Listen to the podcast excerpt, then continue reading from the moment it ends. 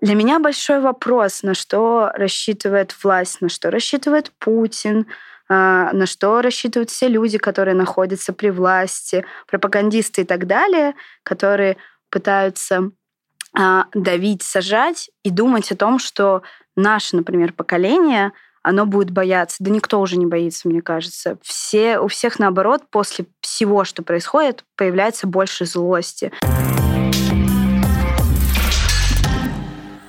Всем привет, это подкаст «Ревущие 20 первый видеоподкаст «Новой газеты», где мы знакомим вас с теми, кто еще продолжает что-то делать для нашей прекрасной России будущего. Ну и настоящего ну, тоже. Ну и настоящего, конечно. Мы его ведущие Сима Свердлова. Меня зовут Надежда Юрова. А, сегодня у нас в гостях Саша Лу, режиссерка «Навальный лайф». Привет, Саша. Привет. Привет, привет. Давай мы начнем в формате небольшого блица и пройдемся по основным таким вопросам о тебе. Ты работаешь на «Навальный лайф» режиссеркой.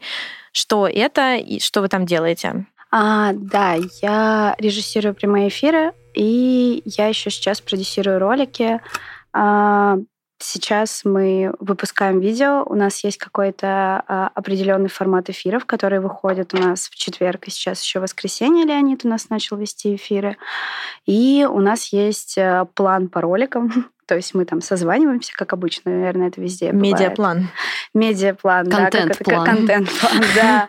А, и каждый берет на продюсирование какой-то ролик, который ему нравится. То есть у нас постоянно вот так вот идут идеи, какой-то brainstorm, мы что-то обсуждаем и так далее. И то есть на неделю у нас э, получается как минимум по одному ролику в день. Саша, сколько тебе лет? 23. Угу. Как, а... как ты попала на Навальный Live? Да. А, это такая очень интересная история. Я училась, интересная история, интересная для меня.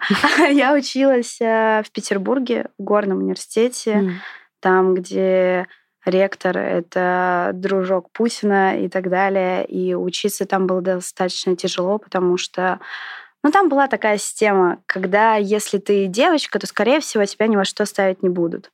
Вот. А какая а, специальность? А, а, я была инженером-проектировщиком метрополитенов. Ого! Да, но я не закончила, потому что, когда я была на четвертом курсе, меня уже все ужасно измотало, я не хотела там появляться.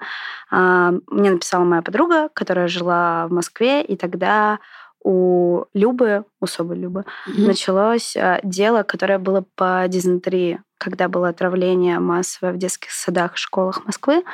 А, ей нужен был помощник, который бы помогал ей с делом, то есть помогал бы собирать документы, связываться с родителями, искать информацию, а, потому что ССО было очень много. И она предложила мне помогать. Вот. И я должна была работать удаленно, но я решила переехать в Москву и хотя бы со всеми познакомиться. Я понимаю, что я уже неделю в Москве, две недели в Москве, три недели в Москве. Я понимаю, что я не хочу возвращаться обратно. А, я осталась там работать, а потом как-то началась компания, я осталась работать у Любы на компании, а потом в какой-то момент а, я подумала, что мне бы так хотелось научиться режиссировать эфиры Навального. Это, наверное, самая моя любимая вещь, которую я мне кажется, я все эфиры с ним посмотрела. То есть, я не знаю, и мне очень нравится его манера речи. Это человек, которого можно слушать бесконечно. Как бы он там не извинялся за свои трехчасовые эфиры, их всегда интересно слушать. И я подумала, блин, я так хочу режиссировать их. И у нас на работе такой коллектив, который тебя не только поддерживает, но и помогает. Если ты кому-то придешь и скажешь, черт, я хочу этому научиться, тебя, скорее всего, научат. Меня и научили. И так я осталась режиссировать эфиры. А потом э, мне захотелось снимать какие-то ролики, ну, точнее, быть продюсером каких-то роликов. Я давала какие-то идеи, приходила к Любе, она говорила, да, типа, хорошо, делай, потом мне покажешь. И так получалось, что сейчас я там делаю, мы все вместе смотрим, всем все нравится. То есть, э, и вот, вот, вот так я Еще Метро не построила, метро но зато, зато срежиссировала эфиры. Да, научилась режиссировать эфиры с нуля. Да, с нуля, круто. А как, получается, в районе двух лет работаешь, да? Да, я два года живу в Москве, получается, чуть больше, ну и столько же работаю, uh-huh, соответственно. Uh-huh. смотри, у меня есть такой кейс у знакомых, э, у меня есть знакомые, которые работают в ФБК, и с ними после недавних митингов происходили какие-то жуткие вещи, их запугивали настолько, что они даже собирались из страны уезжать. Э, вот ты в любом случае тоже связана с Навальным. Расскажи, с какими трудностями, проблемами ты сталкиваешься в процессе работы? Как хорошо, что вы не говорите, что ФБК — это иностранный агент, как любят это уточнять. Вообще надо бы, Вообще-то мы СМИ, и нам э, дадут штраф полмиллиона, если мы это не скажем, и не повесим дисклеймер. Мы повесим что... дисклеймер, и ФБК — это иностранный агент, и нас... Э, признан Минюстом. Признан Минюстом иностранным агентом, и нам нужно это сказать, да. Да, но, как вы понимаете, я скажу, что мы с этим всем не согласны. Я думаю, все все понимают. Но по поводу запугиваний у нас был такой кейс, что как раз э, нами любимый Пригожин... Новая газета же выпускала материал, когда э, во время кампании «Соболь» как раз э, был вот этот вот план по запугиванию, когда волонтеров mm-hmm, да, обливали, да. когда кубы разрушали. Mm-hmm. А, и там моя фамилия тоже регулировала, то есть в том, а, что за нами и ну, моей подругой, с которой я работала, которая была главой штаба, и сейчас она тоже глава штаба Люба, за нами следили, там пытались как-то родственников запугать и так далее. А, но при этом ну, ты знаешь, что за тобой могут следить, что тебе, не знаю, там приходят смс на телефон, там ты там сдохнешь, еще что-то так далее. Мне приходили, но при этом еще приходили почему-то на рабочий номер. Это было странно. Привет! Буквально вчера мы с Сашей сидели в нашей новогодней студии. Сегодня мы приехали в гости к Навальный Live. Вот находимся в таком luxury бизнес-центре. Сейчас придет Саша и проводит нас прямо в студию. Пойдемте.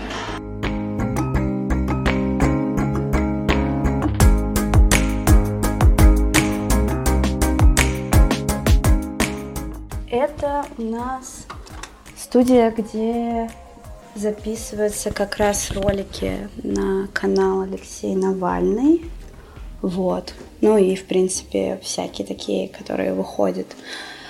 Кира тут записывается, записывалась и будет записываться а, врачи и так далее. Такая маленькая уютная угу. студия. Вот такая небольшая студия. Мягкие стены. Это звукоизоляция. Да, это звукоизоляция. У нас в новой газете примерно такой же. Иногда мы бьемся о них головой в тяжелые дни.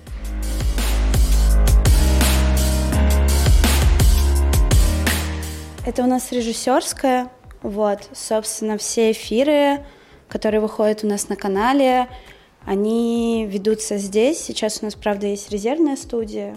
Вот, это секрет, где она находится, конечно. Но вот на этом большом экране ты сидишь такой и как будто управляешь космическим кораблем э, и ведешь все эфиры. Это стол Любы, собственно. Вот, очень удобно находится, чтобы она на все смотрела. Вот. И тут всякое по мелочам. Вот уточка, которая подписана Алексеем Навальным, а, серебряная кнопка, которую мы получили по Ютубу, там висит золотая. А, ну и, конечно, фон Алексея, mm-hmm. на котором он вел свои эфиры, мы его оставили, и я вам сейчас покажу новый фон, и где эфир у нас проходит.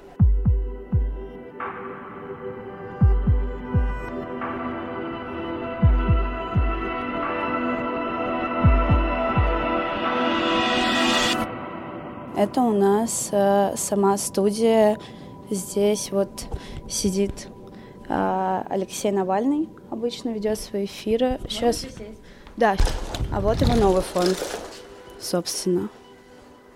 Так что мы очень ждем возвращения Алексея, чтобы он дальше вел свои прекрасные эфиры на прекрасном фоне. И тут у нас еще проходили все стримы, которые были по митингам. Это карта, по которой видно округ, по которому избирается Люба, округа точнее. Вот. А это ребята.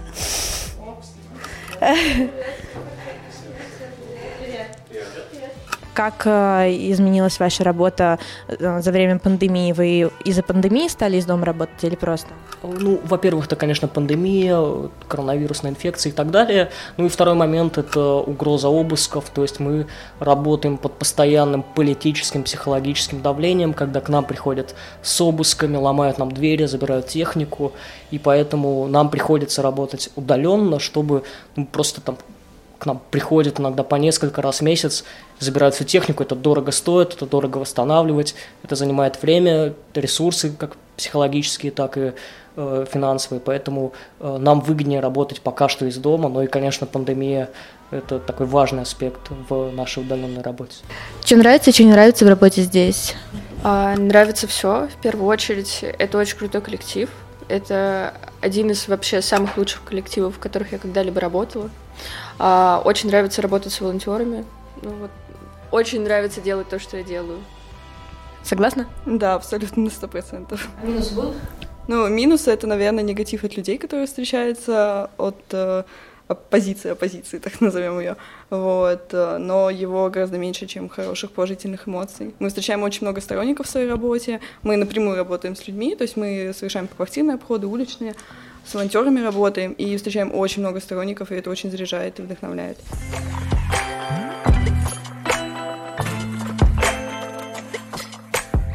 Мы разговаривали с тобой вчера у нас в новогодетной студии, и сегодня mm-hmm. мы пришли к тебе. И между этими двумя нашими встречами произошло одно событие, о котором мы не успели еще поговорить. Это тот факт, что Алексей Навальный объявил голодовку. И буквально вчера ты рассказывала, что он тебя вдохновляет, что тебе не страшно и что бояться не надо. Угу. Мы знаем, что для что Алексей считал голодовку всегда крайним таким э, крайней мерой. Да, и вот он ее объявил. Еще не страшно? А, конечно, страшнее становится за его здоровье, но мне кажется, мы все уважаем выбор Алексея. То есть, э, ну, то есть его, это, это его выбор, это его решение, мы будем его поддерживать, поэтому компания за его освобождение, я думаю, сейчас будет работать еще активнее. Очень мерзко, что а, человека пытаются загубить в тюрьме, и ему приходится требовать, Господи, врача, а, на которого у каждого в нашей стране есть право, через такие крайние меры.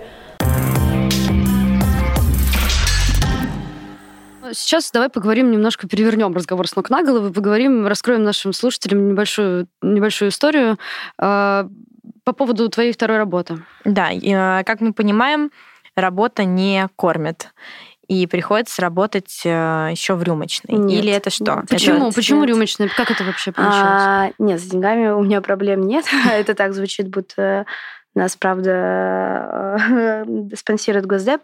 Нет, я просто научилась наконец-то не тратить очень много денег, потому что в какой-то момент я разгулялась, у меня появилась кредитка, и сейчас я пытаюсь ее закрыть. Я понимаю, да, все, все мы. Вот. А, Работа в рюмочной — это скорее какой-то отвлекающий фактор от того, что происходит у меня в голове. Mm-hmm. В том плане, что а, мне все время хочется себя куда-то деть, и вроде бы, например, выходные у тебя есть для того, чтобы ты отдыхал. Вот. Но для меня отдых и то, что я иногда что-то не делаю, он, наоборот, очень сильно давит. И я решила, что я могу попробовать поменять какую-то свою сферу деятельности не из-за того, что мне не нравится работа, на которой я есть, а из-за того, что я хочу отвлечься, потому что, ну, честно говоря, работа в рюмочной — это такая в большинстве своем тупая физическая работа. То есть, понятное дело, что там думать-то тоже надо, но ты все время делаешь что-то руками, все время ходишь, бегаешь, ты все время на ногах, вот.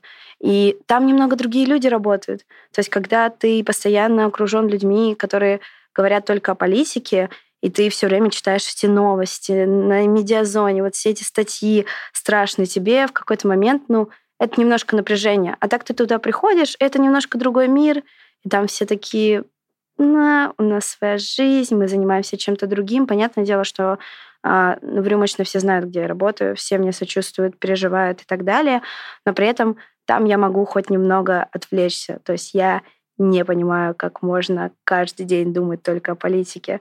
То есть я, конечно, каждый день так и думаю, но все равно мне надо, правда, быть где-то еще. Я там чувствую себя в обществе таких же людей, которые ищут себя. То есть понятное дело, что это тоже люди, для которых рюмочная это не постоянная работа, и они там такой, знаете, у нас, не знаю, перевалочный пункт, какое-то чистилище, в котором мы находимся, и думаем, куда нам дальше пойти. Вот. И но мне очень приятно, как я не приду в рюмочную, там все время про Навального говорят. Ну, то есть я как-то мимо прохожу, наливаю кому-то алкоголь или еще что-то, все говорят про Навального. Я просто смотрю, ну, там не только молодое поколение, то есть там приходит там 30-40 лет, все говорят про Навального. И это прям очень приятно. Считаю то, что рюмочная находится прям рядом с Кремлем, я думаю, это очень здорово. Захотелось прям искать себя в рюмочной. Искать себя, прям да. сегодня вечером. Слушай, я два года себя искала бариста, в принципе, с той же целью, так что... Нашла? Нашла, нашла. Вот видишь, Нашла? сижу, разговариваю. А я, у меня не было такого опыта, мне кажется, мне нужно Тебе нужно идти в рюмочную срочно. да, пойти. Скажи, Саша, вот ты, ну, молодая, вроде как горящая, работаешь на двух работах. Ты не боишься, что случится какой-то такой раз, и ты перегоришь? Я уже перегорела. Вот э, почему ты тогда А. все равно тянешь две работы, если ты... Это, видимо, что-то такое во мне говорит, когда ты такой, блин, я так устал, но я буду бороться дальше. Ну, Мгм. то есть э, я понимаю, что, наверное, мне нужен какой-то отдых, но пока я не разберусь с какими-то проблемами, если так можно сказать, которые у меня в голове, то вряд ли я смогу спокойно отдохнуть. То есть для меня, там, я не знаю, поехать в отпуск в другой город или в страну, это равносильно тому, что я буду в другом месте, но буду париться о том же, о чем я парюсь в Москве. Мгм. И в этом для меня вообще нет никакого смысла. Считаю то, что а, сейчас ну, такие времена, когда а, очень сильные какие-то политические репрессии, я не могу переставать о них думать. И Мгм. мне легче, наоборот, находиться в движении, потому что мне кажется, что если я чуть-чуть расслаблюсь или еще что-то, то я могу начать приходить в уныние, а мне надо себя в тонусе держать. У нас есть такая история, как, как в лагере в детском, помнишь? Свечку Мгм. ставят и разговаривают, в общем. Где? Да, вот, смотри, у меня Ага. золотая зажигалка. В общем, вот живой огонь, это наша свечка пусть будет, я ее погашу, пока нас не выгнали из студии. А, смотри, а, мы придумали такой вопрос. Мы, в принципе, уже чуть-чуть его затронули, но. Сима вот сейчас Да. подведет. А, Я тут а, м, недавно переехала и приезжала к маме в гости. И а, мы с ней сидели, разговаривали. И я затронула такую тему, тему обысков. А, и дома остались мама с двумя моими младшими братьями, и я маме стала рассказывать, что вот как бы есть вероятность, что будут приходить с обыском, а, там стресс, все такое, как бы ее эту тему немножко раскрыла. И говорю, как бы ну, не нужно бояться, а, там все будет хорошо, все, что надо, мы сделаем, сами себя обезопасим. И такая мама меня слушала, слушала, такая пауза, смотрит куда-то в окно и говорит, да пусть приходят, может, полис хоть твой найдут, а то я его давно потеряла. А, У тебя э, как с родителями отношения вообще? Страшно прежде всего за родителей, а не за себя. То есть я прекрасно понимаю, где я работаю. Многие прекрасно понимают, где они работают. Думаю, Иван Жданов, у которого сейчас посадили отца, он прекрасно понимает, почему это делают. Но а, Алексей Навальный говорил не бояться, и мы, в принципе, не боимся, потому что иначе, если ты просто боишься, это ну, невозможно работать. То есть я не вижу ничего а, плохого в страхе, но даже если ты боишься, то ты делай в любом случае. И поэтому, а, несмотря на все давление, которое а, производится и на моих коллег, и на моих каких-то знакомых, то есть на моих друзей, которым тоже приходили, которые отсидели в спецприемнике или еще где-то, у тебя уже как будто нет пути назад. А, ну, у меня родители знают, где я работаю, и я скорее, мне кажется, занялась их воспитанием в тот момент, когда я переехала, потому что когда я жила в Питере, я волонтерила в штабе Навального, и у меня мама все время говорила, да вот, по телевизору говорят, что он агент Кремля, да как так, бла-бла-бла. У нее был такой кошмар, когда меня посадили после митинга в отдел полиции, она мне звонила, говорит, вот, ты со своим Навальным, ты вообще разрушишь свою жизнь. А потом я ее поставила перед фактом и говорю, ну вот я приехала в Москву, работаю у Навального. Мне кажется, она месяц где-то со мной не разговаривала, то есть мы не созванивались.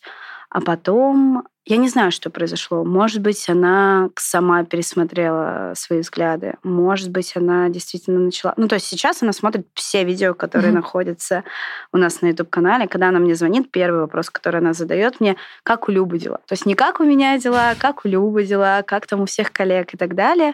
И сейчас, мне кажется, они относятся более спокойно к этому. Но единственный вопрос, который их всегда интересует, это а, будет ли у меня диплом? Вот это вот самое важное. Там она говорит, вот, а как ты в России будущего это будешь без диплома? Я думаю, ну да, действительно, там, наверное, это будет самое важное.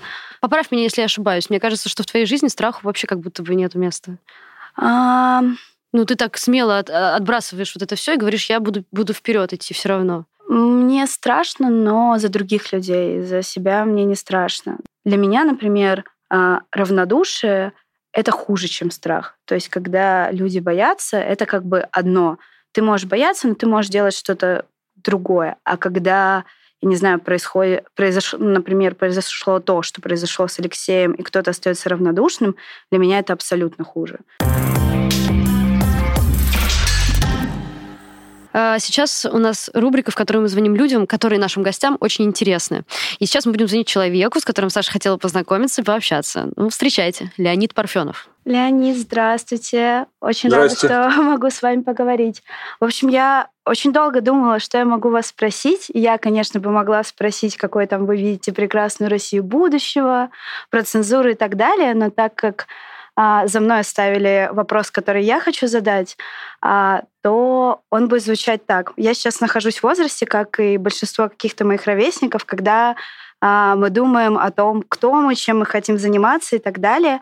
И мне скорее интересно, как вы пришли к тому, чем вы хотите заниматься, как вы, как пришел какой-то концепт э, ваших видео и так далее. Никто одну карьеру за жизнь теперь не проживает. И это правильно, это потому что времена слишком быстро меняются, очень меняется быстро ремесло, профессия, навыки какие-то и так далее. Ну и принцип Ютуба, то, что вы смотрите сейчас, это совсем не то, что было тогда, когда этот формат вообще начинался и когда он продолжался. Это вообще какая-то третья итерация. Так что даже внутри него это какие-то разные уже, а, по меньшей мере, третий виток э, карьеры. Не только потому, что время изменилось, я сам изменился, и стилистика изменилась, все ремесло.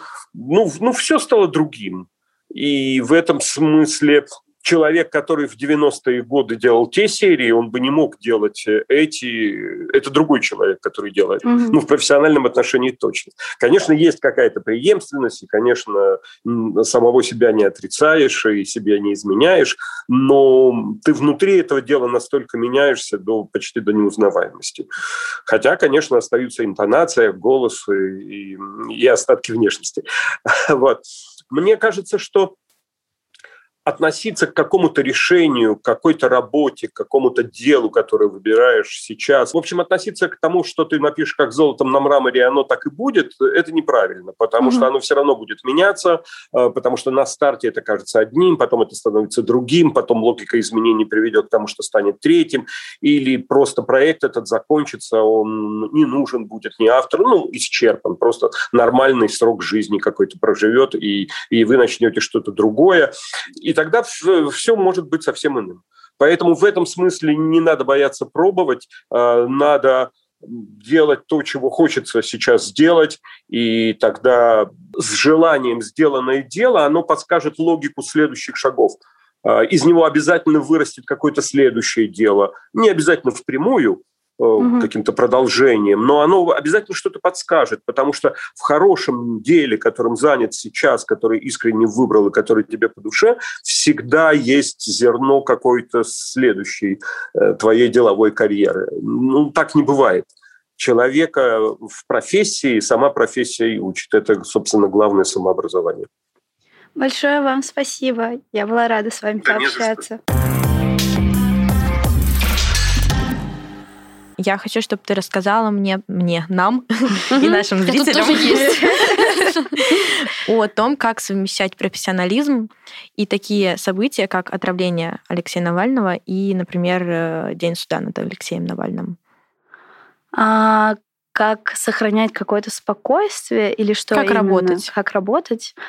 А, работать. Я не знаю даже, как сказать. Для меня большой вопрос, на что рассчитывает власть, на что рассчитывает Путин, а, на что рассчитывают все люди, которые находятся при власти, пропагандисты и так далее, которые пытаются а, давить, сажать и думать о том, что наше, например, поколение оно будет бояться. Да никто уже не боится, мне кажется. Все, у всех, наоборот, после всего, что происходит, появляется больше злости.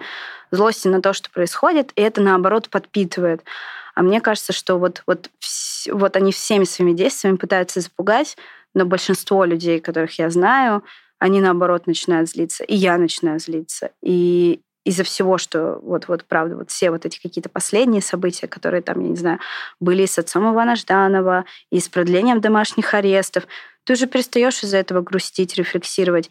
Ты злишься и работаешь еще больше, и хочешь, наоборот, больше и больше добиваться, чтобы это наконец прекратилось. Одно из важных вещей, которые будут, кроме того, чтобы освободить Навального, это там ближайшие выборы которые пройдут в сентябре. Умное голосование, оно уже себя хорошо показало. Сколько там замечательных депутатов, на которых тоже пытаются давить, а они начинают со смехом обо всем этом разговаривать, начинают работать дальше. Их команды точно такие же. Я просто смотрю на всех, правда, своих коллег. Все все через шутку делают. Ну, как Алексей, который тоже... Я mm-hmm. не представляю, чтобы он там писал эти грустные мемуары. У него каждый пост в Инстаграме, он такой, что ты такой... Господи, вот, вот, вот человек сидит в тюрьме, а он пишет там, я не знаю, про то, что он космический пират. И мне кажется, это тоже дает надежду. И поэтому я думаю, что сейчас, правда, очень важно а, пытаться давить на власть не только там с помощью митингов, с помощью освещения и так далее, но и с помощью выборов. Давай так. Пять вещей, которых нет в прекрасной России будущего, в твоей прекрасной России будущего. Так, точно нет коррупции, а, точно нет полицейского насилия, а, точно нет нечестных судов, а, точно нет равнодушия. И, наверное, ох, как сложно. а, и точно нет совсем подконтрольной государственной журналистики, которая прям вот полностью контролирует государство. Мне кажется, журналистика, она должна быть, правда, частной. На этом э, таком полупрофессиональном э, мотиве, я думаю, что мы подошли к концу. Да, Саша, спасибо тебе большое. Это был очень интересный разговор. Спасибо. Мне кажется, подводя итоги, можно сказать, что не будьте равнодушными, не бойтесь. Э, когда страшно, человек всегда все воспринимает через смех. Чувство юмора нас спасет и проведет нас красивее будущего. Прекрасный, счастливый. Спасибо, Саша. С вами были «Ревущие 20-е». Это первый видеоподкаст «Новой газеты».